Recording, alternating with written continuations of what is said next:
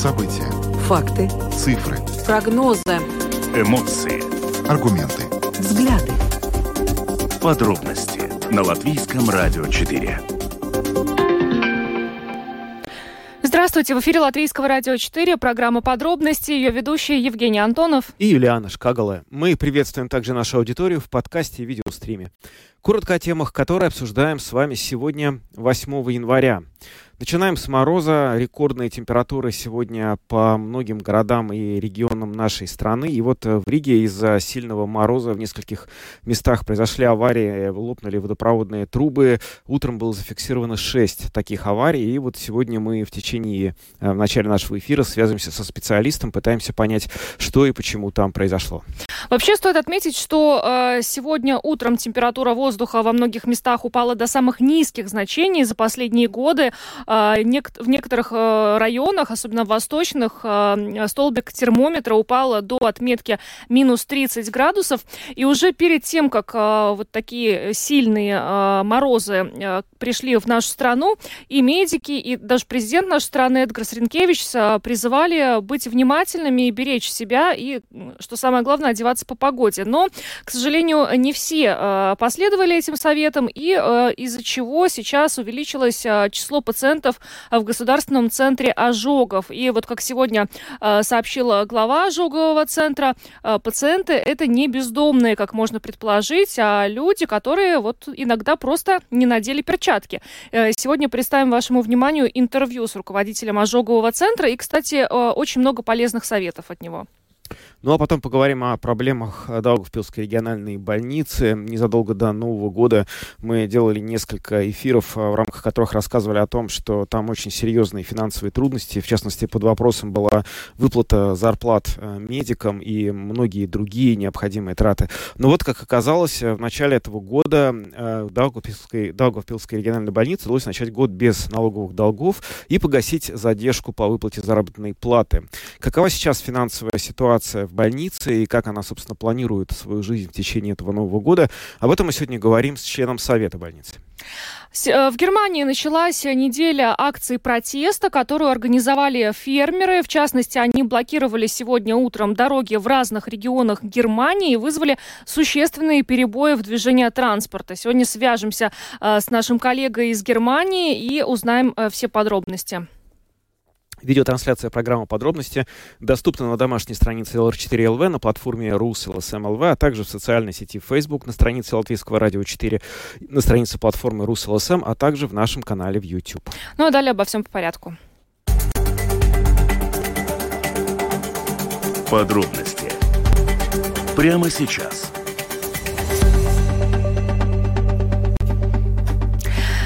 Программа подробности на Латвийском радио 4 и говорим о последствиях сильных морозов. А сегодня в нескольких местах Риги лопнули водопроводные трубы. Об этом сообщило предприятие Ригас Уденс. Одна из аварий произошла в Балдырае. Там э, даже э, из-за того, что э, лопнула труба, э, размылся грунт э, и провалилась, собственно, машина под асфальт. И, собственно, в общей сложности несколько таких мест, шесть аварий водопровода сегодня утром в столице было зафиксировано. С нами сейчас на прямой телефонной связи координатор по коммуникациям предприятия Ригас Уденс Сандрис Ванзович Лабакар. Лабакар. А, скажите, пожалуйста, ну вот сегодня, наверное, главный вопрос, э, которым все задаются. Все-таки не самые сильные морозы сейчас наблюдаются в Риге за историю метеонаблюдений. Почему все-таки полопались трубы в этот раз? Parasti šādos laika apstākļos, kad tomēr ir tie diezgan lieli mīnusi, tad notiek šāds avārijas. Tad šajā gadījumā vēl papildus tam visam nāca klāt uh, arī tas, ka bija kailsnums, lai nu kāds tas sniedziņš būtu, bet viņš tomēr tādu nelielu segu dod ūdensvadiem. Šajā gadījumā šī sniega būtībā, var teikt, gandrīz nemaz nebija, un iespējams tas bija galvenais arī iemesls tam, ka tomēr avārijas skaits ir ievērojami pieaudzis. Līdz 2017. tās bija astoņas jau. Nu, nodarbojamies ar to novēršanu.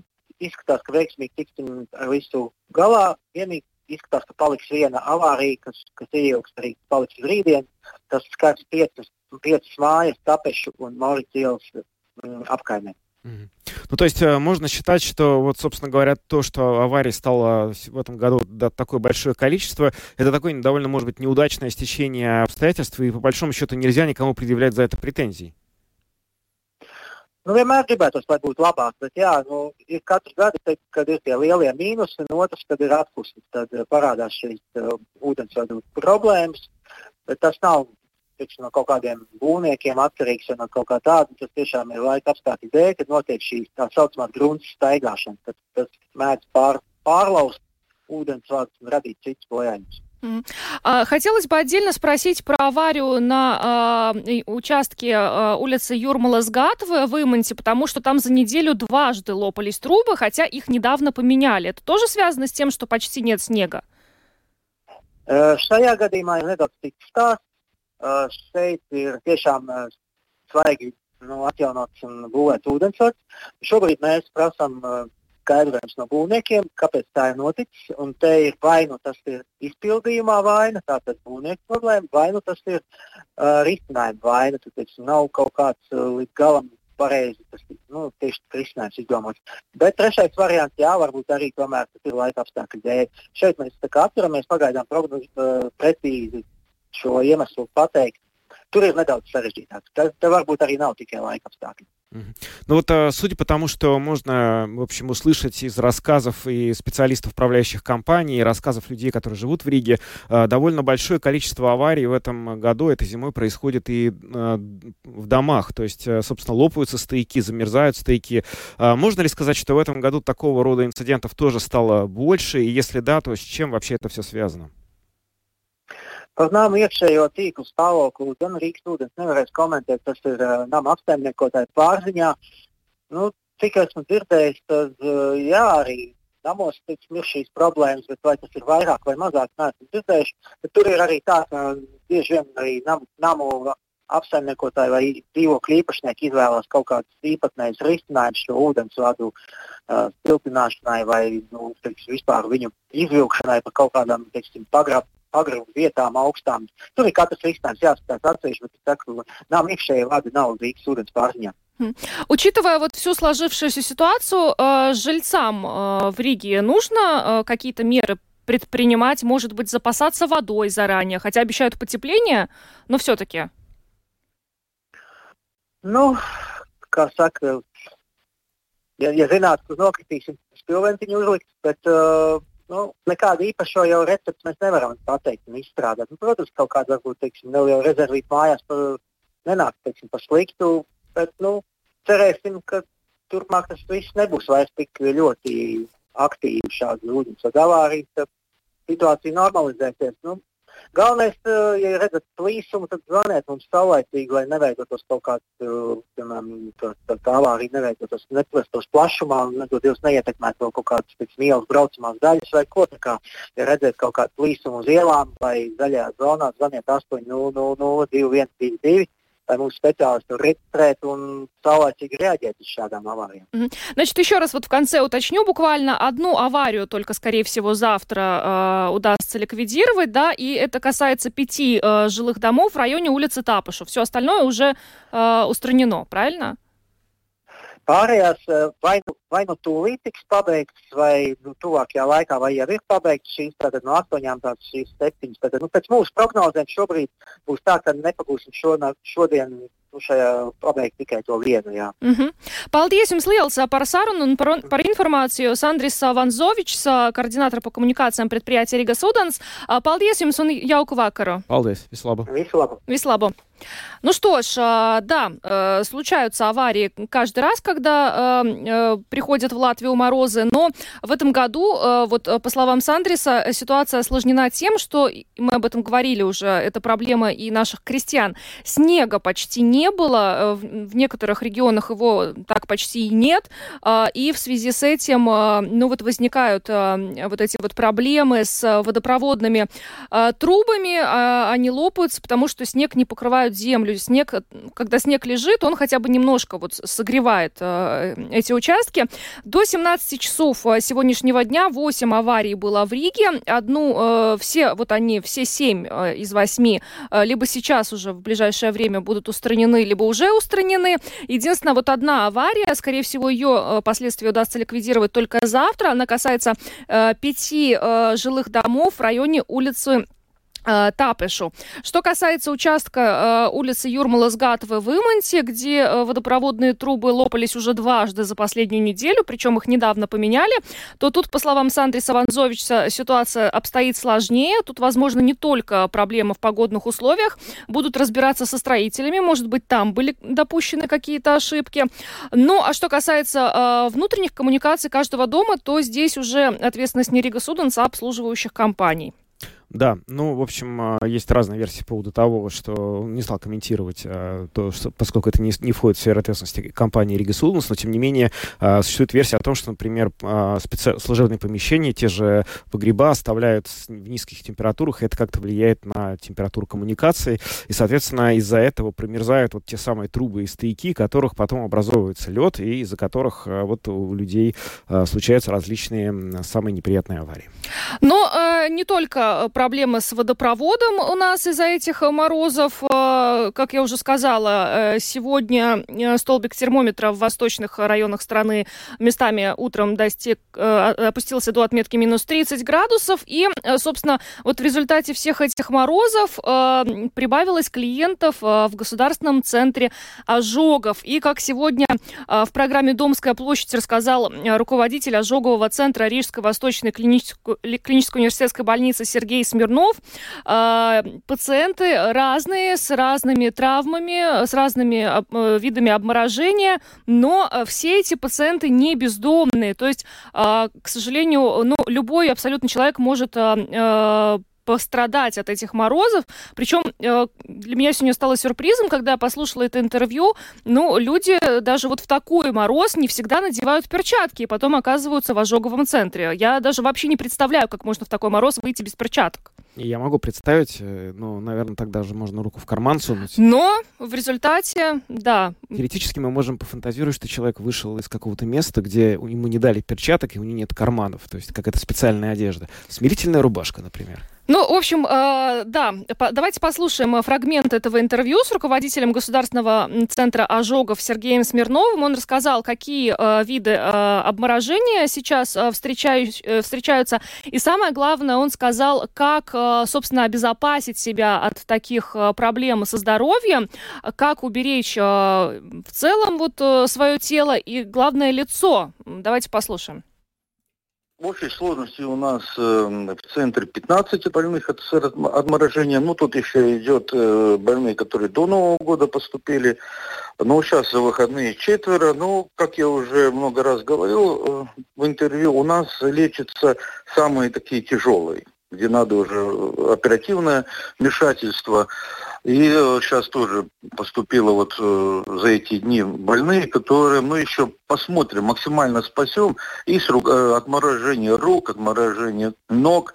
Так что максимально постараемся спасти, сколько, сколько будет в наших силах. Может быть, ну, чтобы не все ампутировать. Звонят люди по телефонам, интересуются. Есть амбулаторная часть, с которым тоже обращались довольно много людей. Но, им, ну, слава богу, у них э, поверхностное отморожение. Но самые тяжелые у нас попали в отделение. И сейчас будем уже решать сегодня большой э, обход будет и как дальнейшее лечение пройдет.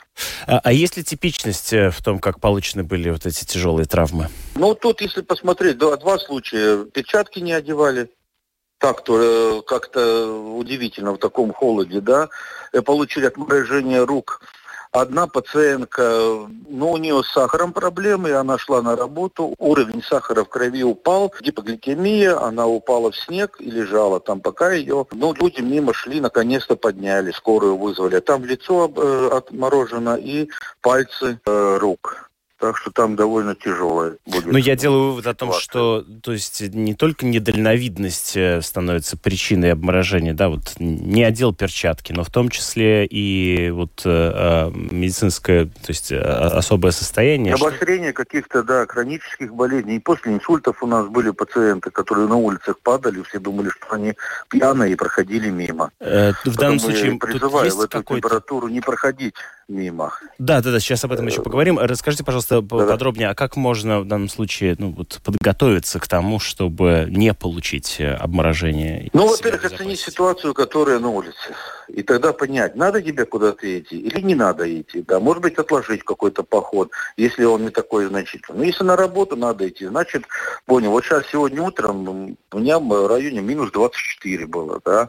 Ну, я на работу должен идти, да, значит, э, надо одеться, перчатки, там, э, э, ну, пальто какое-то теплое, уже подумать, а обувь главное правильно выбрать, не, не бояться носочки э, одеть, на меху не знаю, как правильно сказать, да, чтобы обувь не была э, давящей, чтобы обувь была просторная, чтобы перчатки не были давящие. Ну, само собой, там, чтобы мокрые не были, это уже, ну, это ясно, да. Вот подготовить э, хорошо, одеться и понять, куда ты идешь. Постараться лицо прикрыть, хоть шарфом немножко закрыть, чтобы дыха... ну, дыхательные пути не пострадали.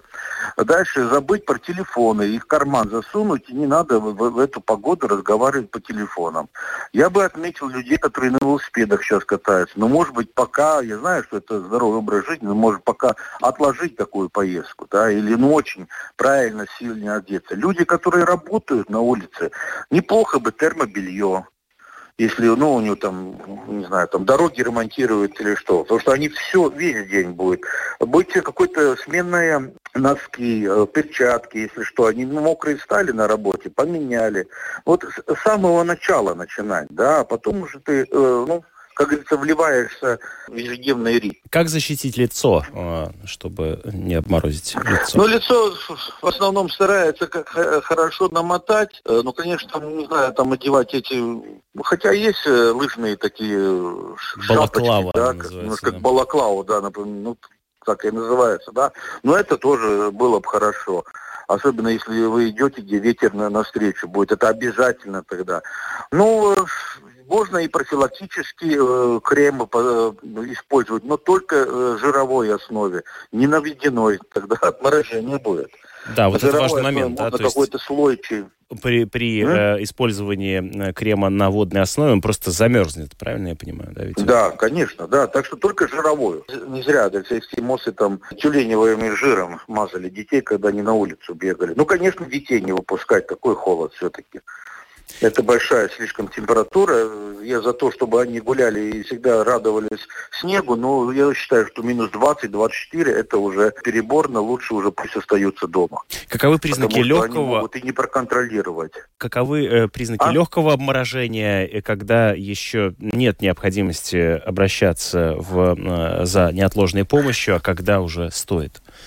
Как разобраться? Ну, э, сразу помаленьку он э, руки, или ну, руки в основном мы замечаем первые, до ног не доберемся, да, ну, э, красные становятся. Ноги, когда ты чувствуешь, что тебе мерзнут ноги, и, и наступает момент, что ты уже не чувствуешь своих ног, ну, есть как фраза такая, да, и ты, ну, кажется, что даже носков у тебя на ногах нет, и все, тогда это уже опасно становится.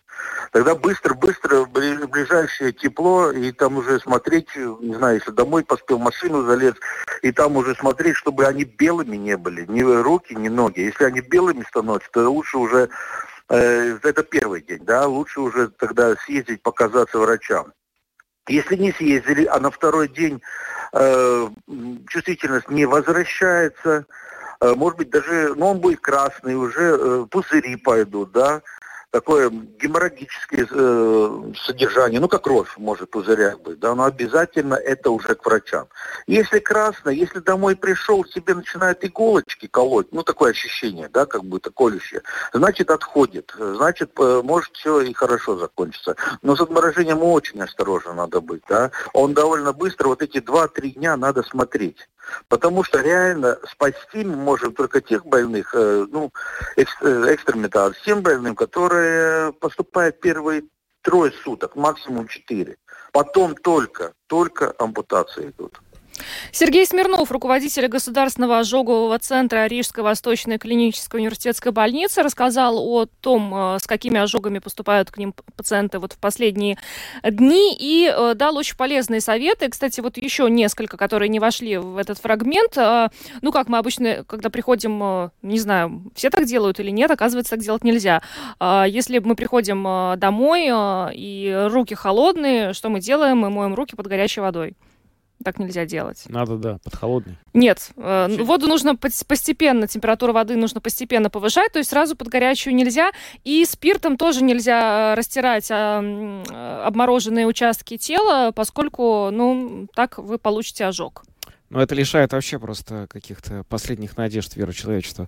А я вот хотел, кстати, это очень полезная информация по поводу ожогов и, и точнее обморожений. Эм, дело просто в том, что действительно вот э, не знаешь, в какой момент это может оказаться, начать представлять такую серьезную проблему, что уже потом врачи будут э, беспокоиться не о том, собственно говоря, как тебя согревать, а о том, какую часть э, каких конечностей сохранять. Сохранять. И это, в общем, звучит, прямо скажем, чрезвычайно тревожно. Но вот сегодня еще еще одна тема, только что просто пришло сообщение на WhatsApp. Я напомню, 28040424, работает всю программу, пишите. Сегодня тоже в эфире Домской площади была другая, тоже важная тема. Сегодня в Риге началась запись на курсы латышского языка. И вот, собственно говоря, э, пришло сообщение от нашего пользователя, который говорит, что э, записаться он не смог, потому что начал записываться около трех часов. Ну, друзья, надо записываться раньше общем, видимо, еще будет такая возможность, но лучше начинать делать это с утра, потому что запись там очень э, серьезная, и, в общем, э, ничего нового в этом, к сожалению, нет. Возвращаясь все-таки к теме э, морозов, э, стоит отметить э, сегодня, э, даже удивительно, но э, новые электропоезда э, ездили по сегодня расписанию. Они, сегодня они не, не замерзли? Нет, э, значит, поезда курсировали по расписанию, задержался только один поезд, это грузовой, а вот с автобусами сегодня были проблемы, и, как сообщает служба а, новостей латвийского радио, а, было отменено около четырех десятков рейсов а, вообще из-за таких сильных морозов. Но, в общем-то, э, все эти советы, вот, которые э, буквально несколько минут назад были озвучены руководителем Центра ожогов Сергеем Смирновым, вы не забывайте, несмотря на то, что уже с завтрашнего дня по всей стране ожидается потепление. А поскольку на прошлой неделе в метеоцентре нам обещали, что потепление ненадолго и морозы все еще вернутся. Поэтому Э, будьте внимательны. Будем готовы к ним, когда они вернутся. Да, ну а пока идем дальше. Самые важные темы дня. Подробности. Продолжаем нашу программу. Еще совсем недавно а, мы говорили о том, что долг Даугавпилской региональной больницы очень большой, и он может составить 10 миллионов евро, и под угрозой была выплата зарплат врачам, персоналу. А, в общем, очень серьезные финансовые проблемы были у больницы. Но вот а, год начался, и он начался с хороших новостей. Оказалось, что удалось выплатить зарплаты медицинским работникам, и вообще, собственно говоря, будущее больницы уже не выглядит в таких черных красках, как это казалось еще буквально пару месяцев назад. С нами сейчас на видеосвязи член управления Даугавпилской региональной больницы Эдгар Слапсвирс. Добрый вечер. Добрый вечер. А, скажите, ну, э, действительно ли есть э, свет в конце туннеля, если мы смотрим на финансовую ситуацию в Даугавпилской региональной больнице? Потому что мы сегодня читаем сообщение о том, что по зарплатам больница рассчиталась, но э, все-таки имеются еще долги перед кредиторами. Угу. Ну, ситуацию можно характеризовать как тяжелую, но стабильную и прогнозируемую. А, действительно, мы, ну, то, что мы обещали, мы выполнили. Ту часть зарплаты, которая превышает 2000 евро на руки, э, у части работников она была удержана, мы выплатили ее 3 числа, то есть рассчитались с работниками. Мы закончили год без долгов по налогам, что очень важно. Был такой риск. А, и сейчас э, самая, наверное, а, большая работа, и от успеха зависит э, наше состояние в ближайшие месяцы. И это работа с кредиторами, то есть в основном с поставщиками медикаментов, медицинских товаров. А, с несколькими мы уже согласовали график выплаты долгов с некоторыми он превышает э, год, и спасибо им большое за то, что они отзываются. Мы, естественно, что мы понимаем свое стратегическое место и компании надеются на бизнес с нами на годы вперед, вот, и поэтому соглашаются на такие условия. Если мы продолжим в том же духе, тогда э, убытки в этом году э, к концу 2024 года будут, но будут несравнимы с теми больше, чем 5 миллионами убытков, с которыми мы закроем 2023 год. А вот э, в ходе переговоров, которые были с э, Министерством здравоохранения, каким-то образом формализована та задача, которая финансовая стоит на 2024 год? То есть каков максимально возможный убыток, и, грубо говоря, который вы должны обеспечить не более чем да, по, по истечении 2024 года? Но э, мы как э, правление больницы э, минимизируем этот убыток э, максимально, как можем. Э, и здесь я бы сказал так, что э, эта задолженность кредиторам, то есть поставщикам, она настолько велика, как я уже сказал, больше 5 миллионов, что оно, в принципе, само по себе ставит нас в такие условия, что должны экономить каждую копейку и э, оптимизировать ну, все, что можно и нельзя оптимизировать. А что можно, а что нельзя в этой ситуации? Ну, нам нужно балансировать, например, в плане политики э, зарплат. Да, мы делаем некоторые изменения, допустим, снижаем процент доплат за манипуляции какие-то персоналу, да, пересматриваем какие-то доплаты, э, уменьшаем э, политику компенсации жилья или транспорта, тоже пересматриваем в сторону уменьшения. И нам нужно это балансировать э, с тем, чтобы э, не отпугнуть, э, особенно молодых специалистов, да, которых я уже рассказывал, что около 50 молодых врачей начали работать последние пять лет. Благодаря в большой степени вот хорошим именно условиям труда и хорошей зарплате, уменьшая, оптимизируя расходы, мы не должны потерять э, ну, какие-то фундаментально э, важные вещи, такие как э, ну, молодых специалистов. Да? А я вот как раз Или хотела... доступ к современным технологиям, без которых ну, лечение по стандартам 21 века невозможно. Да? То есть есть какие-то, опять-таки, на медицинских товарах, товарах можно экономить, но э, есть какие-то процедуры, которые уже являются абсолютным стандартом, и ты просто не покупать это не можешь, да. Я как раз хотела спросить про, э, собственно, врачей, какие, какое у них настроение в этой ситуации, потому что э, неоднократно ранее мы говорили о том, что в регионы специалистов э, пытаются привлечь при помощи каких-то бонусов. Сейчас на какое-то время вот приходится оптимизировать, как вы сказали, расходы. Не разбегутся ли врачи? Нет ли сейчас каких-то сигналов, свидетельствующих о том, что какие-то врачи просто оставят работу в Даугавпилской региональной больнице? Ну, мы очень серьезно мониторим эту ситуацию. Во-первых, каждый день, буквально каждый день э, общаемся и с руководителями, с, э, с командами из различных э, отделений. И в том числе делаем так, что обычно это, ну, политика, проценты, они утверждаются на 6 месяцев, да, на этот раз мы Э, пересмотрели, утверждаем это на три месяца с тем, чтобы если э, где-то мы э, увидим какой-то эффект нежелательный, который мы сами не хотим, да, чтобы мы могли исправить. Потому что в целом задача формулируется не, не, не снизить зарплату, а удержать фонд зарплат на уровне 2023 года. Да, что с увеличением договора Э, НВД госзаказом услуги ну, дает нам возможность уменьшить эти убытки. Врачи, э, ну, персонал в целом. Э, я думаю, что, насколько я слышал от многих, они понимают это. Мы неоднократно демонстрировали и на собраниях индивидуально очень ну, стараемся быть максимально прозрачными, чтобы мы демонстрируем ситуацию в цифрах, очень конкретно отвечаем на любые вопросы. И по большому счету эти 5 миллионов убытков ставят нас в ситуацию, где мы, как материально ответственное правление, в принципе, лишены выбора.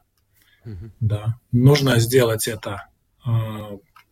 Ну, люди примут это тогда, когда у них будет ощущение, что это делается справедливо, во-первых, по отношению ко всем, нету каких-то привилегированных групп, которых не трогают, есть те, которых, на которых именно пытаются сэкономить, да, и чтобы люди понимали логику. То есть вот эта вот разъясняющая работа, ну, я лично считаю, что мы вкладываемся в нее очень а, очень серьезно сейчас. Угу. Ну вот э, этот процесс э, переговоров с кредиторами, о котором вы упомянули уже, вот я понимаю так, что он начат, но есть ли какой-то момент, когда он будет в основном преодолен? То есть к какому моменту, месяцу, может быть, дню, периоду года мы будем уже точно понимать э, финансовую ситуацию больницы, что ей удалось передоговориться с кредиторами или не удалось, или с какой частью не удалось? Когда для вас эта информация как-то прояснится? Насчет поставщиков, что ну, примерно составляет так для понимания пропорций 11 миллионов в год, да, это поставки именно медикаментов, медикаментов медицинских товаров. А, а, мы, ну, в течение, я думаю, что в течение января у нас уже, у нас уже будет понимание всем кредиторам долги, долги которым у нас превышают 100 тысяч, уже высланы графики. Отчасти, как я уже сказал, получен ответ положительный. Э, ну, э, кто-то не согласен, мы пересматриваем. В общем, я думаю, что эта работа должна в большой степени быть завершена в течение января. И тогда, да, тогда, как только у нас есть подписанные графики с, с поставщиками, тогда мы уже видим, на, в принципе, два года вперед наши не только прогнозируемые доходы и расходы, но также и финансовый поток, э, соответственно, вот этим графикам, сколько мы в месяц должны будем выплачивать по этим долгам. Оттуда э, мы ну, выходим на свою, э, на цифру, на вот этот недостаток, ну, который у нас во втором полугодии так или иначе он все равно вырисовывается. Да? Одно или другое решение будет необходимо. Или стратегический акционер, о котором ну, говорится в последнее время, Министерство здравоохранения, а, или самоуправление, ну или тогда какой-то другой кредитор или займ банковский, не банковский, ну, какая-то другая форма. Но, по крайней мере, мы можем об этом говорить, готовиться, планировать, ну, уже сейчас, да, то есть у нас э, как минимум полгода есть в запасе, и абсолютно ни персоналу, ни пациентам, никому не стоит волноваться. В ближайшие полгода больницы будут работать в абсолютно штатном режиме, без каких-либо задержек по зарплатам и так далее. Ну вот это я и хотела в конце уточнить. Угрозы доступности медуслуг для пациентов сейчас э, нет? Нет. Хорошо. Спасибо. Спасибо вам большое за комментарий. Эдгар Слапсвирс, член правления Даугавпилской региональной больницы, был с нами на видеосвязи. Спасибо вам и хорошего вечера. Спасибо. Спасибо. До свидания. Э, ну, самое главное, что э, пациентам в этой ситуации ничего не угрожает, но э, с врачами, да, будут ли они ждать, когда все вернется на тот уровень, на каком оно было, по всем бонусам, доплатам, зарплатам, это вопрос, особенно для молодых специалистов, которых и привлекали в регионы как раз за счет вот этих самых бонусов. Ну, это правда, с одной стороны, с другой, но вот э, даже мы, если видим, что есть какие-то положительные изменения да, в больнице, и понятен курс, по которому это все идет, что вот, может быть, 2-3 месяца, и будет ясно, когда это все вернется, то, может быть, и подождут. Все-таки, ну, не, не так просто найти альтернативную работу, если ты врач. Если ты врач, как раз э, легко найти ну, работу, ну, наверное, виду, потому что... что врачи нужны везде они нужны везде, но все-таки есть э, фактор того, что ты как-то привык к этому месту, здесь какая-то, может быть, дети уже где-то. Если совсем молодой врач, то, конечно, легко переехать. Но, в общем, будем надеяться, что действительно в Даугавпилсе удастся этот кризис разрешить. Хотелось бы эту приятную новость начала года как-то ее закрепить, чтобы она продолжилась и дальше. Идем дальше. Самые актуальные темы дня. Подробности. Неделя протестных акций, организована немецким крестьянским союзом, началась сегодня по всей Германии. Эти акции будут идти всю неделю. Завершается это все вот в грядущие выходные огромным митингом. И, в общем, надо сказать, что уже сегодня масштаб этих акций таков, что можно без привлечения сказать, что жизнь гор нескольких городов Германии практически парализована. Андрей Гурков, экономический обозреватель Deutsche Welle, с нами на прямой видеосвязи. Добрый вечер. Добрый вечер. Скажите, ну как а, на сегодняшний день обстоит а, ситуация в Германии? Первый э, день протестов. Насколько сейчас, скажем так, сложно или не сложно добраться из э, точки А в точку Б, учитывая, что фермеры грозились перекрыть движение транспорта? Акции фермеров происходят по всей стране, особенно в крупных городах. Они частично перекрыли автобаны. И э, городские улицы, что сказывается, например, на трамвае или на городском сообщении, но э, некой транспортной катастрофы, коллапса, безусловно, нет.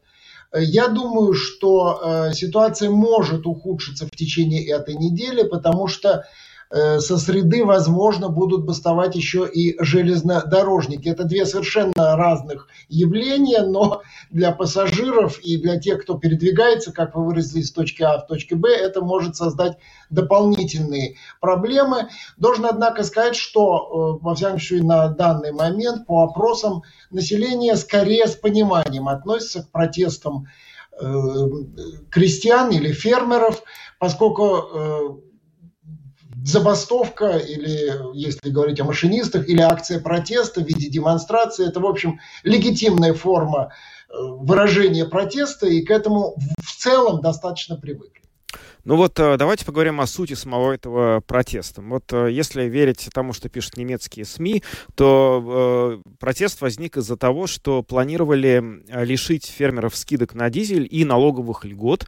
Позднее правительство отыграло назад и налоговые льготы вроде бы им оставило, но вот на дизель скидки планируют все-таки убрать. С чем вообще все это связано? Что это за льготы и скидки? И почему настолько критично для фермеров, чтобы они сохранились? Ну, начнем с того, что во, все, во всем Евросоюзе фермерские хозяйства активно субсидируются. Расходы на субсидирование фермеров – это одна из главных статей расходов во многих странах Евросоюза. Это отчасти связано с тем, что есть стремление сохранить малые фермерские хозяйства и препятствовать возникновению индустриальных предприятий э, на селе, как это было, например, в Советском Союзе. Э, чтобы э, на селе сохранился традиционный сельский уклад, и чтобы именно малый бизнес, который более восприимчив к экологическим требованиям, более восприимчив э, к требованиям бережного отношения к животным, чем крупные индустриальные предприятия. Поэтому к этим субсидиям их можно осуждать, но к ним можно относиться с пониманием. Теперь, почему эти протесты конкретные? Потому что в конце прошлого года Конституционный суд ФРГ принял решение, согласно которому э, попытка правительства ФРГ использовать 60 миллиардов долларов из одного кредита нецелевое использование, антиконституционно. Поэтому в бюджете на это 24 год возникла дыра в 60 миллиардов. Поэтому правительство приняло решение сокращать целый ряд расходов. И в частности, была попытка отменить э, на э, льготы, то есть э, была отмена, был отменен налог на сельскохозяйственную технику, его собирались ввести, это уже отменилось, как вы правильно заметили, но и субсидии на дизель, то есть на то горючее, на котором работает сельскохозяйственная техника. Хотели субсидии отменить полностью и сразу, теперь отменяют э, лишь поэтапно, но э, фермеров это не устраивает. В целом это вырастает в протест против э, самой линии э, правительства, в частности, против его экологических требований, потому что понятно, что нынешнее правительство с его экологической направленностью не хочет субсидировать потребление ископаемого топлива, в частности дизель. Но здесь кажется, что как будто бы замкнутый круг. То есть удастся ли фермерам э, добиться того, ради чего они вышли на эти протесты? Вы правы, это сложный вопрос, и поэтому фермеры, понимая, что одной акции, наверное, правительство не убедишь, э, вот рассчитывают на целую неделю протестов с кульминацией в следующее воскресенье. Это э, будет серьезное противостояние с правительством, и для правительства это, безусловно, серьезный вызов. Э, и мы видим, что к этому протесту, с одной стороны, подключается демократическая оппозиция в виде блока ХДС, ХСС, у которого много избирателей как раз в сельской местности, так и праворадикальные группы, которые пытаются использовать эти протесты для, ну, назовем это, расшатыванием лодки. Mm. В то же время правительство, и об этом свидетельствует заявление э, министра экономики Германии Роберта Хабека, пока не намерена отступать от этого требования, что мы субсидирование дизельного топлива шаг за шагом, но будем сводить к нулю. Но каких политических последствий мы можем в этой ситуации ожидать? Вот вы сами говорите, раскачивают лодку с одной стороны, да? Есть поддержка со стороны ХДС, которая сейчас э, оппозиционная партия, правые начали крайне подключаться. Может ли это потенциально, на ваш взгляд, при каких-то обстоятельствах привести к тому, что, ну, не знаю, например, падет правительство или что-то еще случится сопоставимое, ну, до крупного политического потрясения для всей Германии? Я бы не считал отставку правительства крупным потрясением. Это тоже более-менее э, нормальный демократический процесс, за которым последовали бы 9 июня досрочные выборы. Почему 9 июня? Потому что, как вы тоже знаете, 9 июня повсюду в Евросоюзе выборы в Европарламент. С этим можно было бы совместить и выборы, новые выборы в Бундестаг, чего, кстати, э, ХДС, ХСС и предлагает не очень настойчиво, но все же предлагает. Вы правы, мы э, видим, что правительство Олафа Шольца, э, особенно с конца прошлого года, находится в кризисном модусе. Популярность этого правительства по целому ряду причин, прежде всего внутриполитических, но не только, э, упала. Э, популярный рейтинг Шольца на самом низком уровне. И поэтому, конечно, очень серьезное противостояние с э, фермерами, которые э, не играют столь большой роли в экономике страны, но э, благодаря вот этим вот э, впечатляющим акциям с тракторами, с перекрытием дорог, конечно же, эм, так сказать, достукиваются до, до мнения и сердец многих немецких избирателей. Все это, в общем-то, может привести к э, дальнейшему обострению правительственного кризиса в Германии. Я бы так сказал. Я пока не вижу отставку правительства, но во всяком случае эта неделя протестов фермеров ее скорее приближает, чем отдаляет. А, а против чего будут э, протестовать железнодорожники? Вот тут надо совершенно четко понимать, что в Германии вообще-то Э, политические забастовки запрещены. И поэтому то, что мы сейчас видим, это не забастовка фермеров. Тем более, что как раз прервали работу не наемные работники, а э, владельцы сельскохозяйственных предприятий. Да? То есть сами владельцы остановили работу у себя э, на фермах. У железнодорожников чисто экономическая забастовка. У них есть несколько требований, в частности, повышение зарплаты на 555 евро, евро в месяц, но ключевой, э, ключевое их требование, и э, это стало камнем преткновения, они требуют снижения рабочей недели с 38 до 35 часов. То есть практически они настаивают на четырехдневной рабочей недели с сохранением полного заработка. Э, как вы видите, это абсолютно не политическое требование, это э, разборка, если вы позволите мне так выразиться, между конкретно профсоюзом машинистов, то есть элиты железнодорожников и государственной э, компании Deutsche Bank, государственной железнодорожной компании. Но, естественно, одно накладывающееся на другое усиливает некое ощущение нестабильности в стране.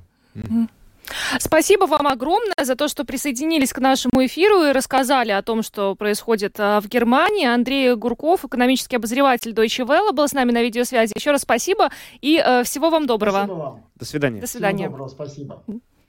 Э, да, ну, интересно, как будут э, добираться э, из точки А в точку Б немцы, когда к фермерам присоединятся и железнодорожники. Сейчас альтернатива-то невеликая. Часть дорог перекрыта тракторами, а потом Мгм. по этим дорогам, которые даже откроют, уже не проедут поезда, потому что будут бастовать машинисты. То есть, в принципе, если кто-то хочет в Германии куда-то ехать, то езжайте сейчас, пока еще машинисты хотя бы ездят. Ну что ж, на этом завершаем. А, С вами были Евгений Антонов, Юлиана Шкагала. звукооператор Уна Гулба и видеооператор Роман Жуков. Хорошего вечера. До свидания.